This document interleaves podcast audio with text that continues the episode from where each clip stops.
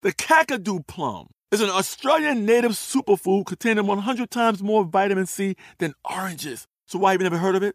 PR. No one's drinking a Kakadu smoothie?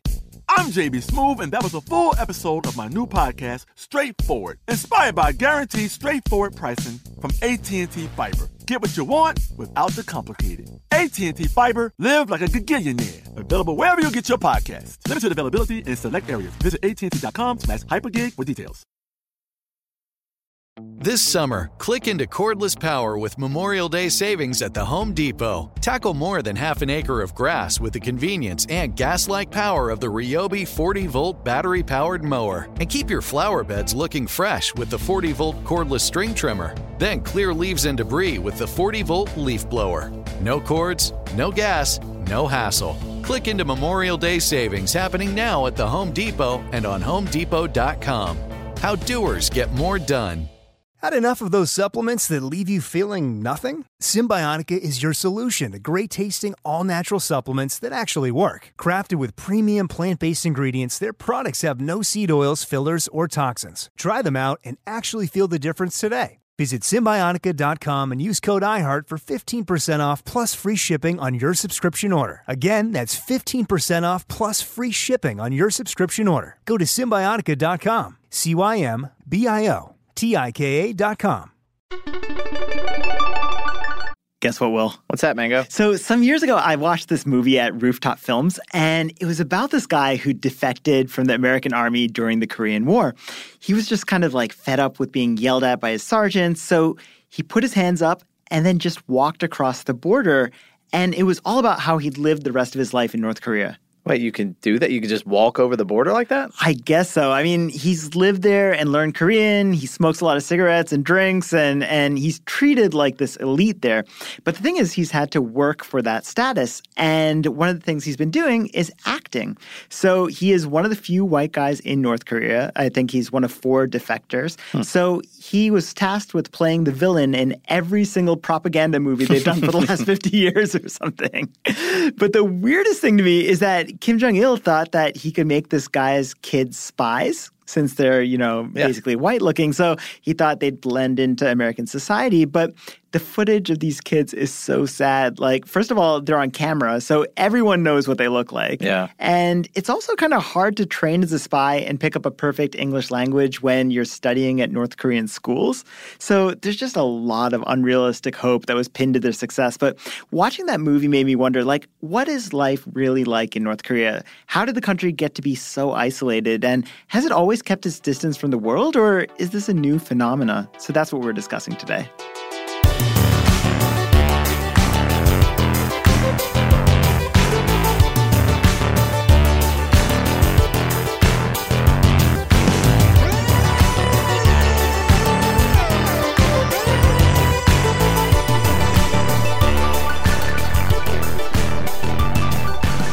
Hey there, podcast listeners. Welcome to Part Time Genius. I'm Will Pearson, and as always, I'm joined by my good friend Mangesh Hattikudur. And on the other side of the soundproof glass, just captivated by this terrible monster movie. I mean, it is terrible, called Pulgasari.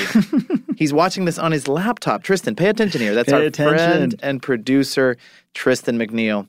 And if you've never heard of Pulgasari, it's definitely worth checking out. So the monster is it's basically North Korea's answer to Godzilla, right? Mm-hmm. And it's produced by Kim Jong il back in the mid 1980s, I believe. Yeah, it's a pretty wild story. So, when Kim Jong il was in charge of North Korea, he had this nasty habit of, you know, kidnapping people from the surrounding countries to do his bidding. And in 1978, he snatched a famous South Korean film director, this guy named uh, Shin Sang-ok, and his actress ex wife. And Kim was supposedly this big movie buff, and he wanted his captives to help him create this North Korean film industry. But Thankfully, Shin and his ex were eventually able to escape while they were attending a film festival in Vienna.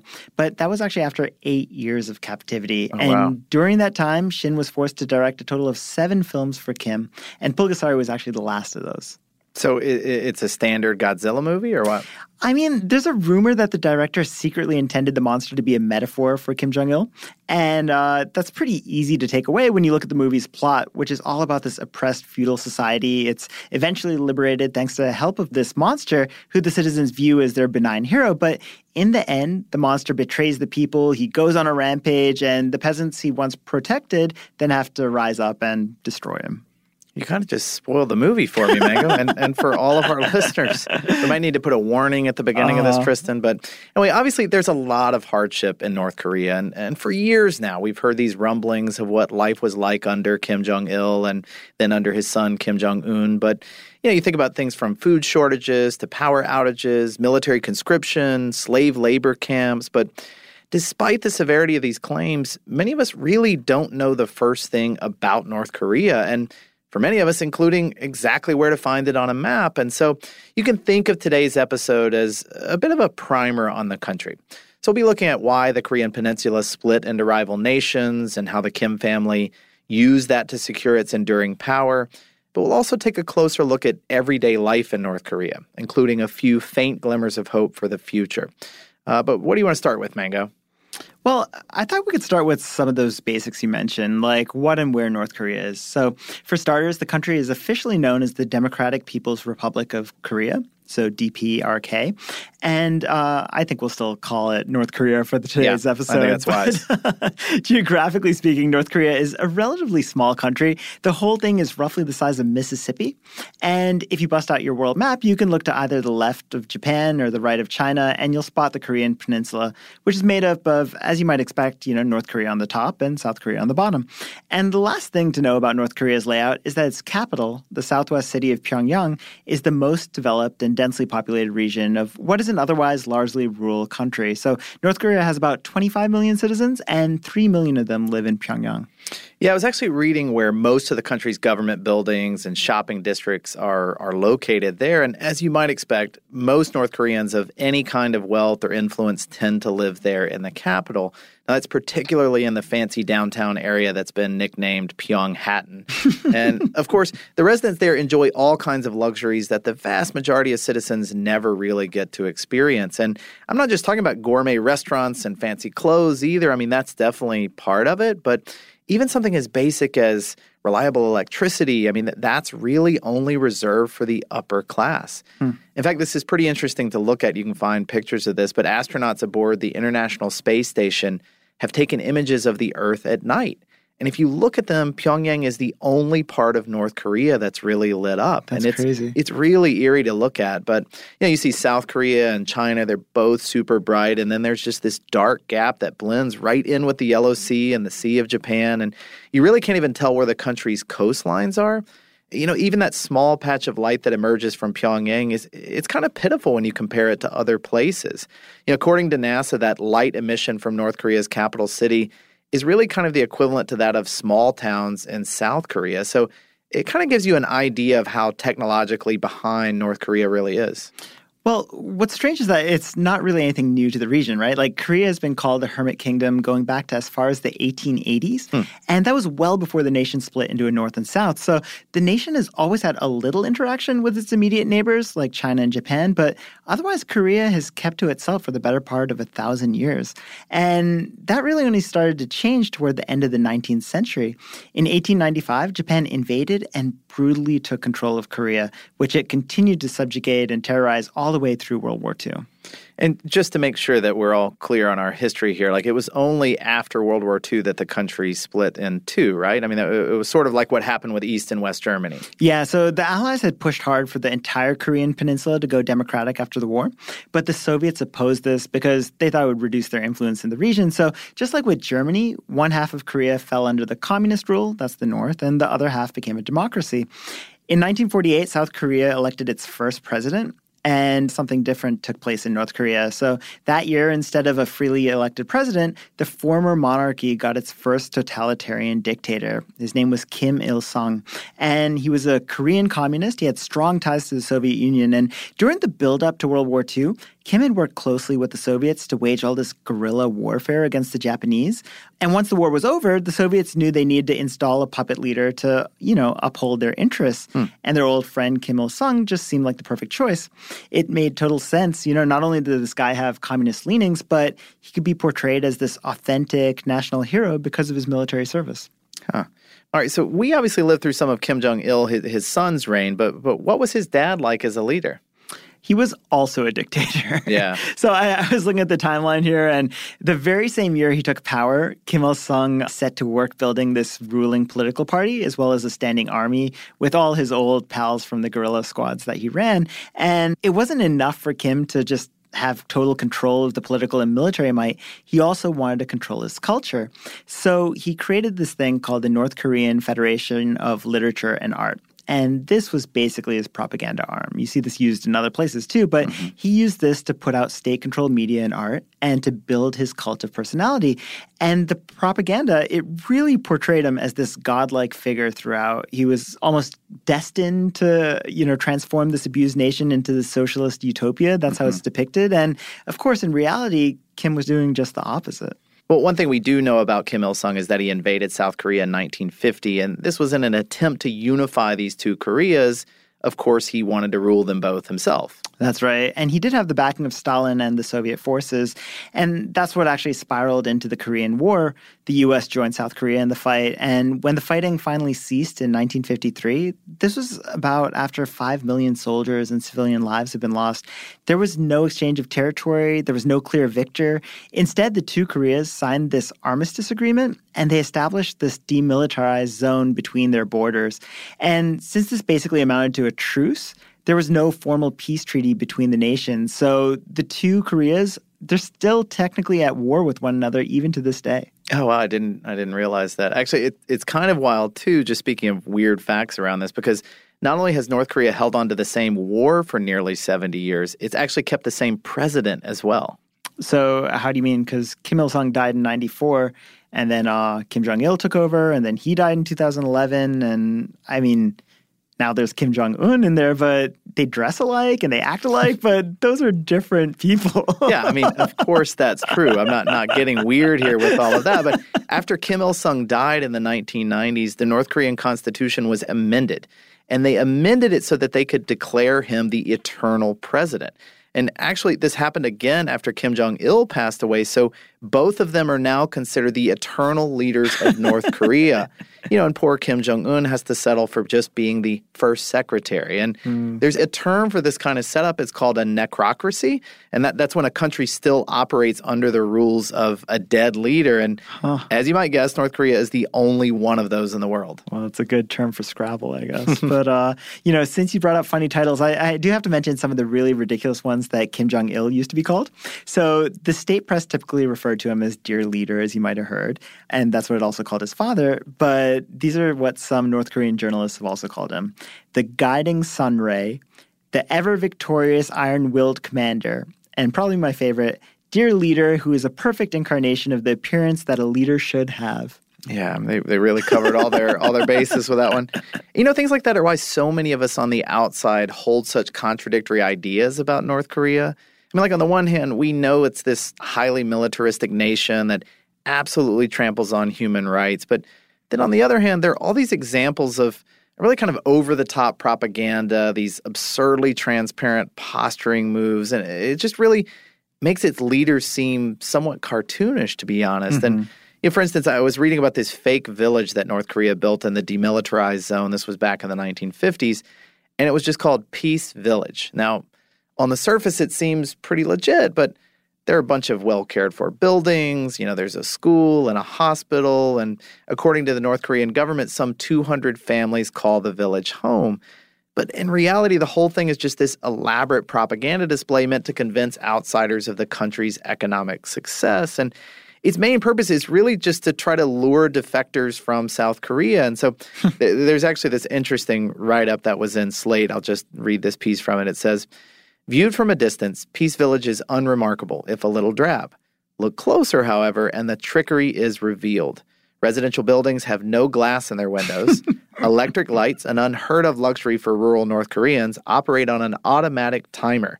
The only people in sight are maintenance workers, occasionally dispatched to sweep the streets in order to give the impression of ongoing activity. It's so crazy that they even bother to keep up this charade, right? Yeah. I, I mean, North Koreans have to know it's like a prop town and that nobody actually lives there.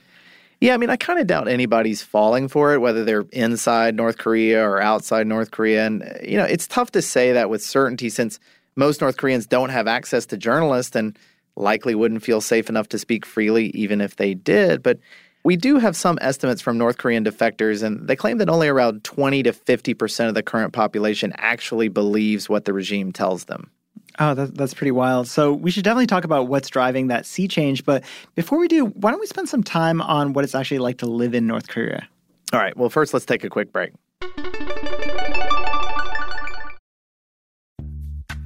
Snagajob is where America goes to hire, with the deepest talent pool in hourly hiring. With access to over 6 million active hourly workers, Snagajob is the all in one solution for hiring high quality employees who can cover all your needs. On demand, temp to hire, part time or full time. You name the position warehouse worker, retail associate, grocery store clerk, fitness trainer, baker, stylist, bellhop, podcast producer. Yeah, Snagajob's got a worker for that. With our easy to use platform, you're able to seamlessly post and fill available positions quickly with a dedicated customer support team to provide all the help you need along the way. Kind of nice knowing you have a talent pool like that in your own backyard, right? Snagajob is the partner you need to keep your business running smoothly. So visit snagajob.com or text snag to 242424 to talk to an expert. Snagajob.com, where America goes to hire. Had enough of those supplements that leave you feeling nothing? Cymbiotika is your solution to great tasting, all natural supplements that actually work. Crafted with premium plant based ingredients, their products have no seed oils, fillers, or toxins. Try them out and actually feel the difference today. Visit Cymbiotika.com and use code IHEART for 15% off plus free shipping on your subscription order. Again, that's 15% off plus free shipping on your subscription order. Go to Cymbiotika.com. C Y M B I O. T-I-K-A.com. This is it. Your moment. This is your time to make your comeback with Purdue Global. When you come back with a Purdue Global degree, you create opportunity for yourself, your family, and your future. It's a degree you can be proud of, a degree that employers will trust and respect. Purdue Global offers working adults like you over 175 flexible degree programs to meet your specific career goals. These include associate, bachelor's, master's, and doctoral degrees and certificates. Purdue Global degree programs range from nursing to business to communication and more. Whatever your interest, we have the degree that will move you forward. You have the knowledge, you have the experience. Now it's time to get credit for the work you've done and earn the recognition you deserve with Purdue Global. Purdue's online university for working adults. You know you're worth it. We do too. So don't wait another second to get the degree that will take your career to the next level. Start your comeback today at purdueglobal.edu.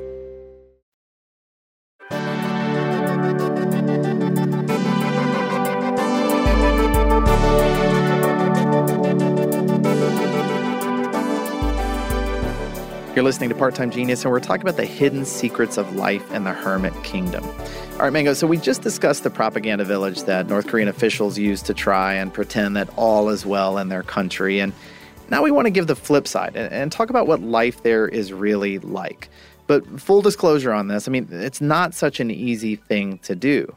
The North Korean government goes to a lot of trouble to make sure that visiting journalists and curious tourists only see what it wants them to see. And you know, when you add to that that culture of silence that's been cultivated among North Korean citizens, it, you know, getting that clear picture of what life is like there, it really starts to look impossible.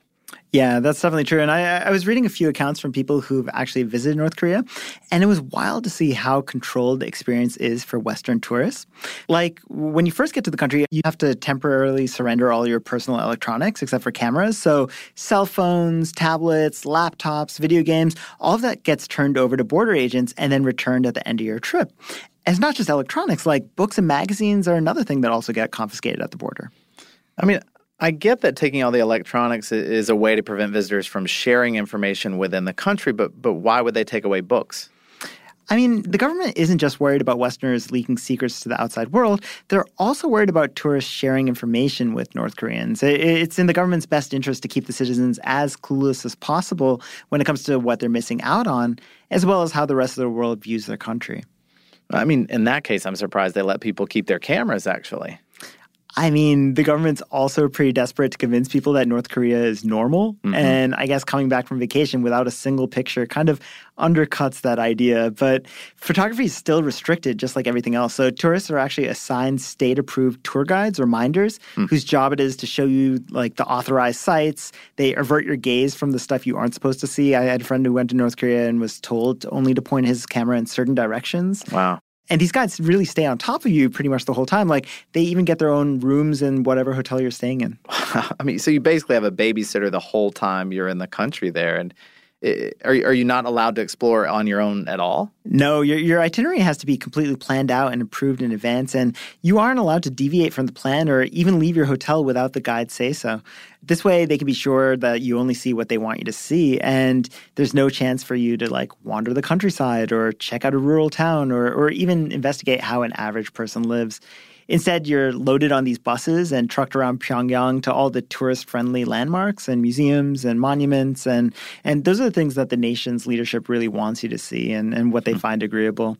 And while you're free to take photos of these attractions once you're on site, you aren't allowed to take pictures during bus rides between locations. And that's just because they don't want any evidence gathering about how poor and underdeveloped so much of the country is. I'm gonna have to say this does not sound like a fun vacation. I, I, feel like I'd be stressed out the entire time. Mm-hmm. But Uh, I'm curious though, like what kinds of places are allowed on these government approved tours? so one common stop is called the Grand People's Study House. It's this pagoda style library. It's at the university in Pyongyang and it's included on the tour not only as this impressive example of architecture, but also as a way to show how modern North Korean life is. Like there's this massive bank of computer terminals that the guides always point out but the illusion doesn't always work. Like I was reading about the one time when all the lights suddenly went out in the library and there was all this panic effort to like kind of save face and get them back on as fast as possible. And for the people visiting, they said it seemed like the electricity was only used when the Westerners were there to see it. It's so creepy and just so strange. I mean, mm-hmm. I'm guessing the computers are likely just for show in that case. But what about the books? I mean, if they confiscate knowledge at the border, I'm guessing the library shelves aren't exactly packed with good stuff. There's supposedly room for about 30 million books, but the actual collection seems to be much smaller than mm-hmm. that. And most of what's there is propaganda and North Korean literature, but there's also a decent stock of government approved foreign publications, just nothing too recent. So you can find like a whole shelf of Jane Austen books, apparently, mm. but very little from the last 50 years or so of Western literature. Plus, you have to get special permission to check out foreign books anyway. Yeah, that's not not surprising. It sounds like a trip to North Korea mostly means a trip to the capital city, but do tourists ever get a chance to visit some of the more rural areas? Well, it used to be that Pyongyang was pretty much the only stop for tourists, but in recent years the guides have been allowed to take visitors to some of the more pleasant parts of the countryside, but even in those cases, you still get the sense that you're part of some elaborate hoax or that things aren't quite as they appear for example, I, I, was reading about this trip on Atlas Obscura, and, and the author talks about the day when his tour group was bussed into one of the rural provinces in the afternoon. And uh, just listen to what happened. Quote I visited a waterfall one time near Kaesong, where our group ran into a horde of uniformed school children on a day trip. Nearby, several families sang karaoke and danced beside a barbecue in the woods. It was an idyllic scene until I remembered that it was the school holidays. Families were still there when we left. As we boarded our coach, the only other transportation in sight was another bus featuring government issued number plates. It was hard not to conclude that we had been surrounded by actors all afternoon. Yeah, I said the last thing was creepy. Like this gets even creepier. I mean, it, I know it it's all performance art. it's so weird. I mean, it feels like the Twilight Zone episode where everybody has to smile and think uh-huh. happy thoughts, or else they'll get banished to this cornfield. But I mean, it really makes me wish we could hear directly from the North Koreans and and get a better sense of what they're going through. You know, beyond the tourist perspective here, mm-hmm. but. In the meantime, though, I, I think we'll have to settle for foreign intelligence and the word of North Korean defectors just as an example of this, I mean, we know that life in Pyongyang and a few other cities is increasingly modern, but the vast majority of North Koreans still lack basic necessities. I mean, things like access to heat and clean water or, you know, infrastructure like roads and all of that. I mean, they don't have access to this stuff. Yeah, I mean, the roads are especially bad. And according to the CIA, only 3% of North Korea's roads are paved. So obviously, citizens being able to travel freely isn't this top priority for them. In fact, it's estimated that there's only one car for every thousand people in North Korea. And I heard one expert say that owning your own car is pretty much what a private jet is to the ordinary American. Well, and you know, public transportation is available in the more urban areas, as ancient and rundown as those buses and trains may be. But bicycles are actually the main mode of transportation for most North Koreans. And this is largely thanks to the emergence of gray market trading over the last decade or two. And that finally made bikes more accessible and more affordable. And, you know, before they were really viewed as something as a luxury item. Hmm. But you know, nothing is easy in North Korea. And I do have to point out that North Korean women have been banned from riding bicycles since I think it was around 1995, 96 or so. And this was supposedly done in response to a senior official's daughter being killed in a bike accident. But there have also been statements made by state media about how women on bicycles are, quote, contrary to socialist morals. So, hmm. I mean, the ban is really just this tool of control rather than any expression or any true concern for these people. Well, speaking of control, you know those computer terminals I'd mentioned earlier? Yeah. It turns out that they really can be used for something. So, university students, government officials, and citizens who are wealthy enough to own a smartphone are all allowed to access the country's intranet. Did you say intranet or internet? yeah, intranet. So uh, North Korea's online service isn't actually connected to the World Wide Web. Instead, they've got an intranet, which is the self-contained private network that grants access to state-controlled media.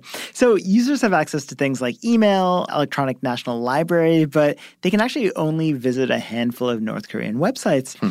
And I really do mean a handful. So back in 2016, a list of the country's registered domain names was mistakenly leaked to the actual internet. And uh, it turns out that there are less than 30 websites on there. Oh, wow. But to be fair, you know, those two dozen sites or so do cover a lot of ground. Uh, everything from sports and news to food recipes. There's even some obscure type of social media that they use. Mm. But again, all this content is strictly regulated by the government, and there's no world news that makes it on there before being scrubbed first. You know, when you look at at the population there, the, the majority of North Koreans live in extreme poverty, and they're, they're surviving on an average annual income of I think it's less than eighteen hundred dollars per person by most estimates. So it's not like that many people own a smartphone or the means to travel to a computer with online access. Exactly, but you won't ever hear the North Korean government own up to any of that. So Listen to this statement that I found on the country's official website. This is what the leadership there would like you to know about their country. Quote The Democratic People's Republic of Korea is a genuine worker state in which all the people are completely liberated from exploitation and oppression.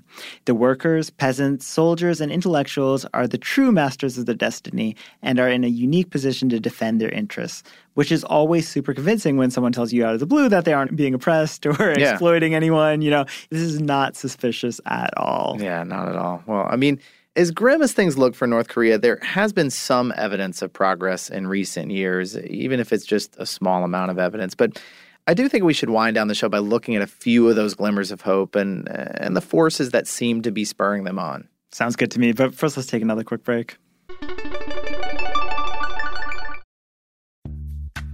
Snag a job is where America goes to hire, with the deepest talent pool in hourly hiring. With access to over 6 million active hourly workers, Snagajob is the all in one solution for hiring high quality employees who can cover all your needs.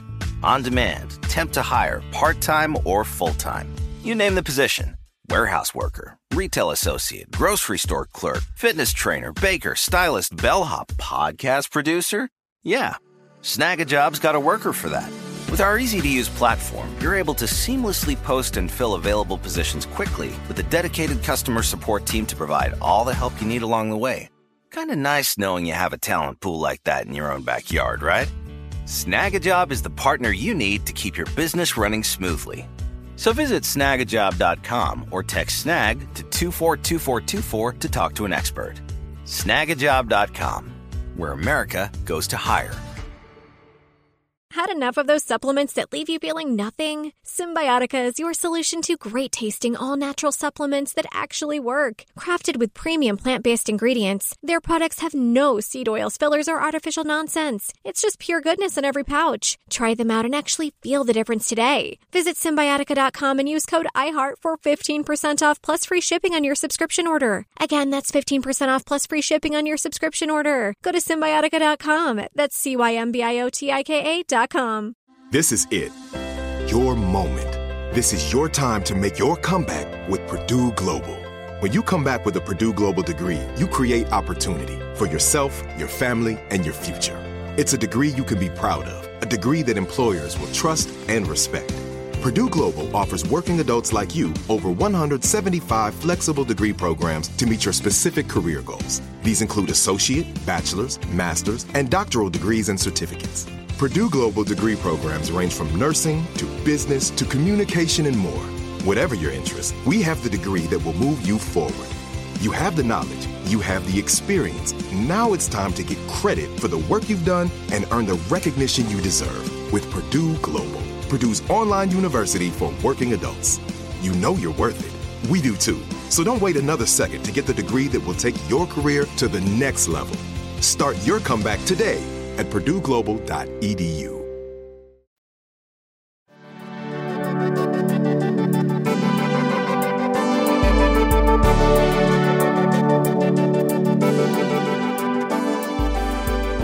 All right, Mango, so let's talk about a couple promising changes that are gaining steam in North Korean society right now. Now, one that I was surprised to find is that capitalism is gaining more of a foothold in the country than ever before.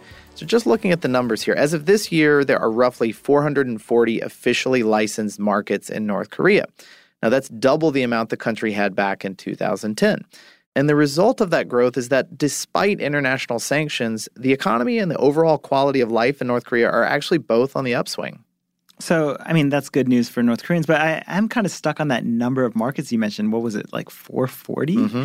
Like, if the official population is 25 million people, how on earth can they only have like that few hundred grocery stores, right? Yeah. Like, I mean, where have they been getting their food all this time? Actually, I, I wondered that myself. And what I found that, and this is according to Reuters, roughly 70% of all North Korean citizens rely on state controlled food distribution, and, and that's their primary source of food. And so, not markets or subsistence farming, but actual government handouts. And the existence of such a program really points back to what's always been a major issue for North Korea, and that's the scarcity of food there. Hmm. Now, a lot of that problem can be traced back to the country's growing conditions. So, North Korea has a ton of mountains, and honestly, even its flat terrain is is pretty rocky and not really well suited for farming. Then you look at the climate there. I mean, the climate is pretty cold, and so it makes the growing season short. And you know, even on a really basic level, there's a lot working against these North Korean farmers. Mm-hmm. And so for decades, North Korea has managed to meet its food needs thanks largely to Soviet connections, you know, the ones that the Kim family forged back in the 1940s, 1950s. And then you fast forward a bit, the Soviet Union collapses, and that just takes down North Korea's economy and, of course, their food supply with it. So Russia emerges from the ashes, and it then decides to cut ties with North Korea almost completely. And so they've lost their biggest ally, their biggest trading partner, and North Koreans were plunged into the worst famine in the nation's history. Now, this was a massive, massive famine. It's estimated to have killed more than 2 million North Koreans. That's wow. nearly 10% of the total population. Now, it was such a disaster that state officials had no choice but to set aside that isolationist stance and even request international aid for one of the first times in its history.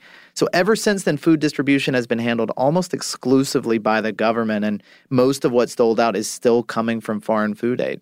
But from what I understand, that system doesn't even seem to be working either, right? Like, I, I, read this report that the UN put out last year, and they estimated that around 11 million North Koreans currently suffer from some form of malnutrition. And that's a full 41% of the total population and roughly 60% of all North Korean children. Yeah, I mean, it, it's a heartbreaking situation. And you know, the public belief in the government's propaganda campaigns has definitely declined as a direct result of these shortages. Sure. And when the food went away during the Great Famine in the mid 90s, a lot of the public trust and support went with it and, and really just never came back. Yeah, I mean, it's kind of hard to buy into that glorious utopia you're supposed to be living in when there's nothing to eat. Right. But, you know, now that you've laid it all out, I, I can see why those markets you mentioned are such a big deal. I mean, if the country can sustain privately owned markets, that must mean there's enough food to stock them and enough people with money to shop there, right? Like that does sound like some sort of progress. Yeah, absolutely. I mean, there's actually more to celebrate here too, because in addition to those sanctioned markets I mentioned, there are also you know many more illegal street stalls. And while sanctioned markets have to pay a fee for that right to sell their goods, those pop-up stalls allow private citizens to make a little bit of money without any direct benefit to the government.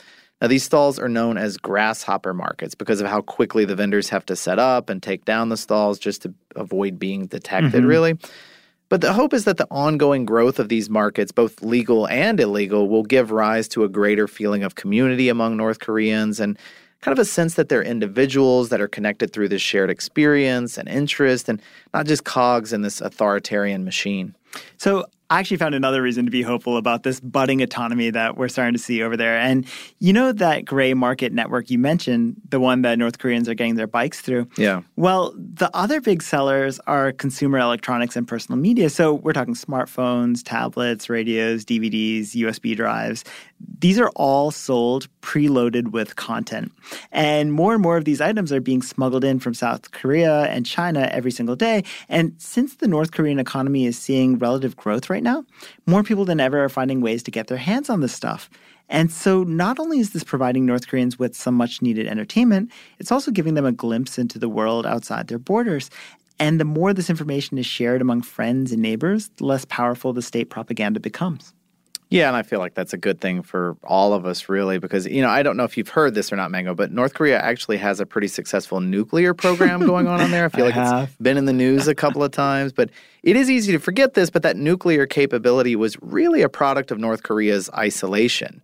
So the country was completely shaken by events in the 1990s. You had the Soviet collapse, the Great Famine, all these imposed sanctions, loss of trading partners. I mean, the list goes on and on, but as North Korea began to look more and more like a failed state, foreign intervention started to seem inevitable. And so the North Korean leadership was terrified that the United States or whoever else was going to swoop in at any moment and just topple the regime and take over. And that really is what led the country to make what's called the nuclear choice. And so they dusted off the nuclear program that had been started under Soviet supervision back in the 1950s and they really doubled down on the one thing that was guaranteed to make potential invaders think twice. Now, that decision for North Korea to go its own way is what allows the country's people to be ruled with such a tight grip. So it is pretty exciting to hear that, you know, there's a growing number of North Koreans that are finding ways to look outward again. And of course, nothing is guaranteed. There are no quick fixes for a country's problems, but pulling away from that central government and, and really connecting more on an individual level, it does seem like a good place to start for, you know, some form of revolution. Well, here's hoping. And, you know, since we've been talking about how access to food and new technologies have shaken up things in North Korea, I did want to quickly tell you about a story I found that combines both of those things. So, for starters, did you know that North Korea got its first ever pizza place back in 2009? I didn't. Apparently, uh, Kim Jong il had this lifelong dream of opening a pizzeria in North Korea. and he even had a team of Italian chefs flown in back in the 1990s they taught some local chefs their pizza making secrets you know, where they were asked these very specific questions, like how many olives do you put on a slice? and eventually, this led to the opening of the first North Korean pizza parlor. And, you know, being the ever victorious, iron willed commander that he was, Kim Jong il came up with the perfect name for this new jewel crown of his restaurant empire. He called it pizza restaurant. that is truly inspired. I mean, I tell you, his creativity knew no bounds. yeah, I mean, that's why he's president for eternity. But anyway, the thing about pizza restaurant is that almost nobody can afford to eat there. Like, even a decade later, and with multiple other pizzerias on the scene, the average cost of a pie is, you know, between five and ten dollars. And while that doesn't sound like much to us, you have to remember that North Koreans make less than two grand a year. So 10 bucks is like a serious investment for most people. Yeah. I mean, it really speaks to what a mess their leaders have made there. I mean, if pizza of all things can be a luxury delicacy there, but I mean, now that we're all up to speed on the state of North Korean pizza, what's the story you wanted to tell about food and tech? So there's this South Korean artist. His name is Hwang Kim. And earlier this year, he was in the news for smuggling contraband into North Korea. All right, wait, let me guess. He, he was somehow smuggling pizzas across the border or what? No, I mean, that would be great, like delivery across the border. But what he was actually smuggling were 500 DVDs of a home cooking show he had produced called Pizzas for the People. and it was kind of an act of resistance meant to make citizens question the status quo because you know, in the middle of all these cooking tips and at home pizza hacks, you know, Kim also raises the question of why only certain citizens in North Korea can afford to eat pizza. And Atlas Obscura actually explains some of this. They write, quote, Pizzas for the People is a cooking show slash fake documentary series that follows several South Korean actors. The film is intended to be a highly stylized satire of North Korea, where you need to be part of the political elite to eat pizza. But his films also ask the audience to imagine the unthinkable. What if North Korea became democratic? What mechanisms will be at play in this transformation? And what will North Koreans do with their newfound freedom? That's a pretty cool idea. And is there any word on how the message is being received, or is that kind of feedback impossible to know given the state of things there? Yeah, I mean, it's tough to judge the impact long term, but the project's pretty new at this point, Kim has said that smugglers eventually brought him back some fan mail from North Koreans who mm. had watched the video. And the best part is that many of these fans included photos of themselves posing along with their homemade pizzas. So, if nothing else, Kim's videos are giving some people their very first taste of pizza. And, and that's a, a win in itself, I think. Yeah, and progress is progress, and it feels like you got to start somewhere. But, well, in our case, I think we should probably end there for today, sort of on a positive note, and, and, and move into the fact off. Sounds great time.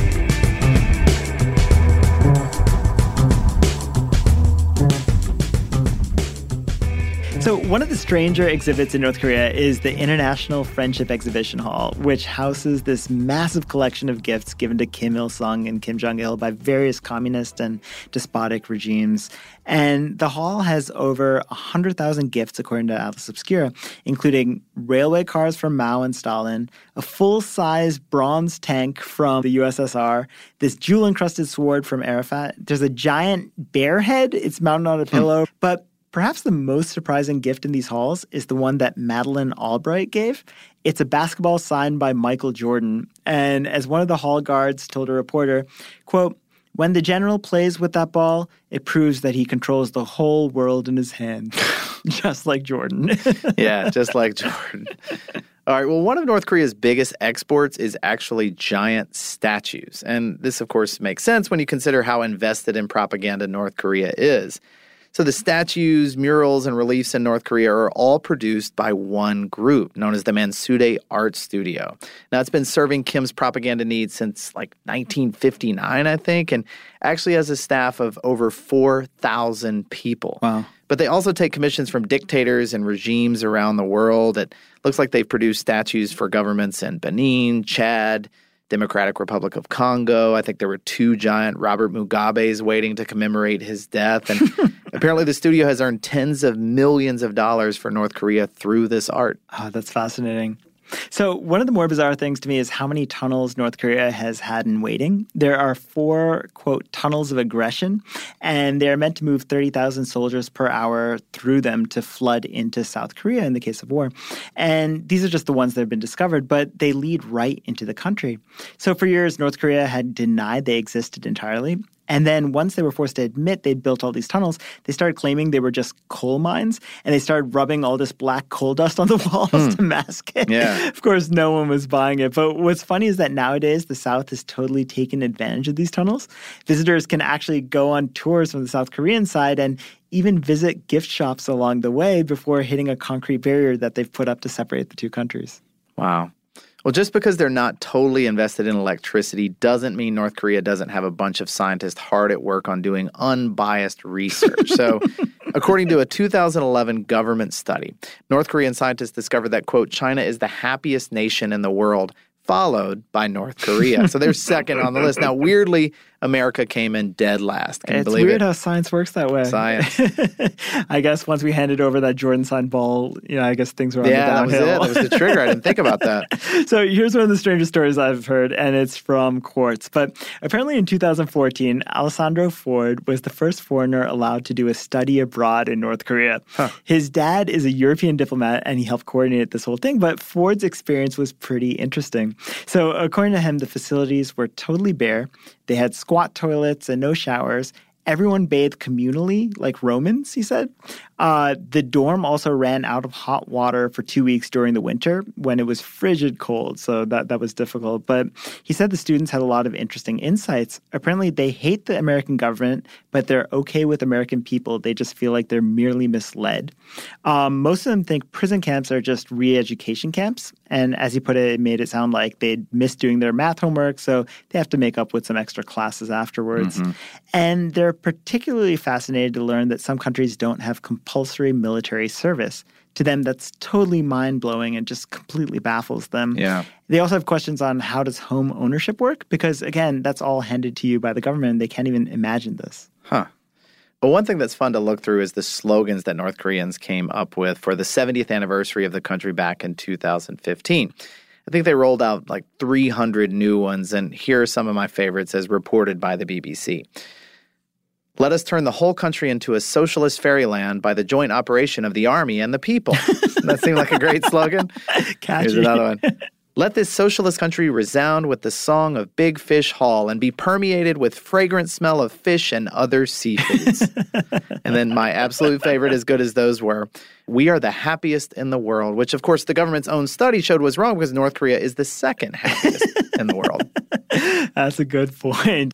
And I think you win this round since you found the one error in their propaganda. you know, that's the only one. Congrats. Thank you so much. And that's it for today's Part Time Genius. Of course, there's so many more great facts about North Korea. We would love to hear those from you guys. And of course, if any of our listeners have ever been to North Korea and want to share some of those experiences, you can always reach us, part-timegenius at howstuffworks.com, or hit us up on Facebook or Twitter. But from Gabe, Tristan, Mango, and me, thanks so much for listening.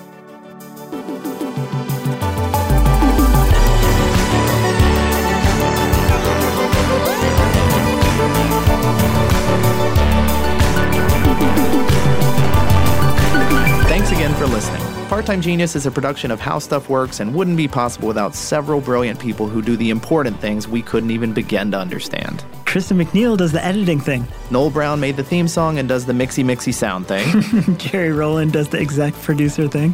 Gabe Luzier is our lead researcher with support from the research army, including Austin Thompson, Nolan Brown, and Lucas Adams. And Eves Jeffcoat gets the show to your ears. Good job, Eves. If you like what you heard, we hope you'll subscribe. And if you really, really like what you've heard, maybe you could leave a good review for us. Did we did we forget Jason? Jason who?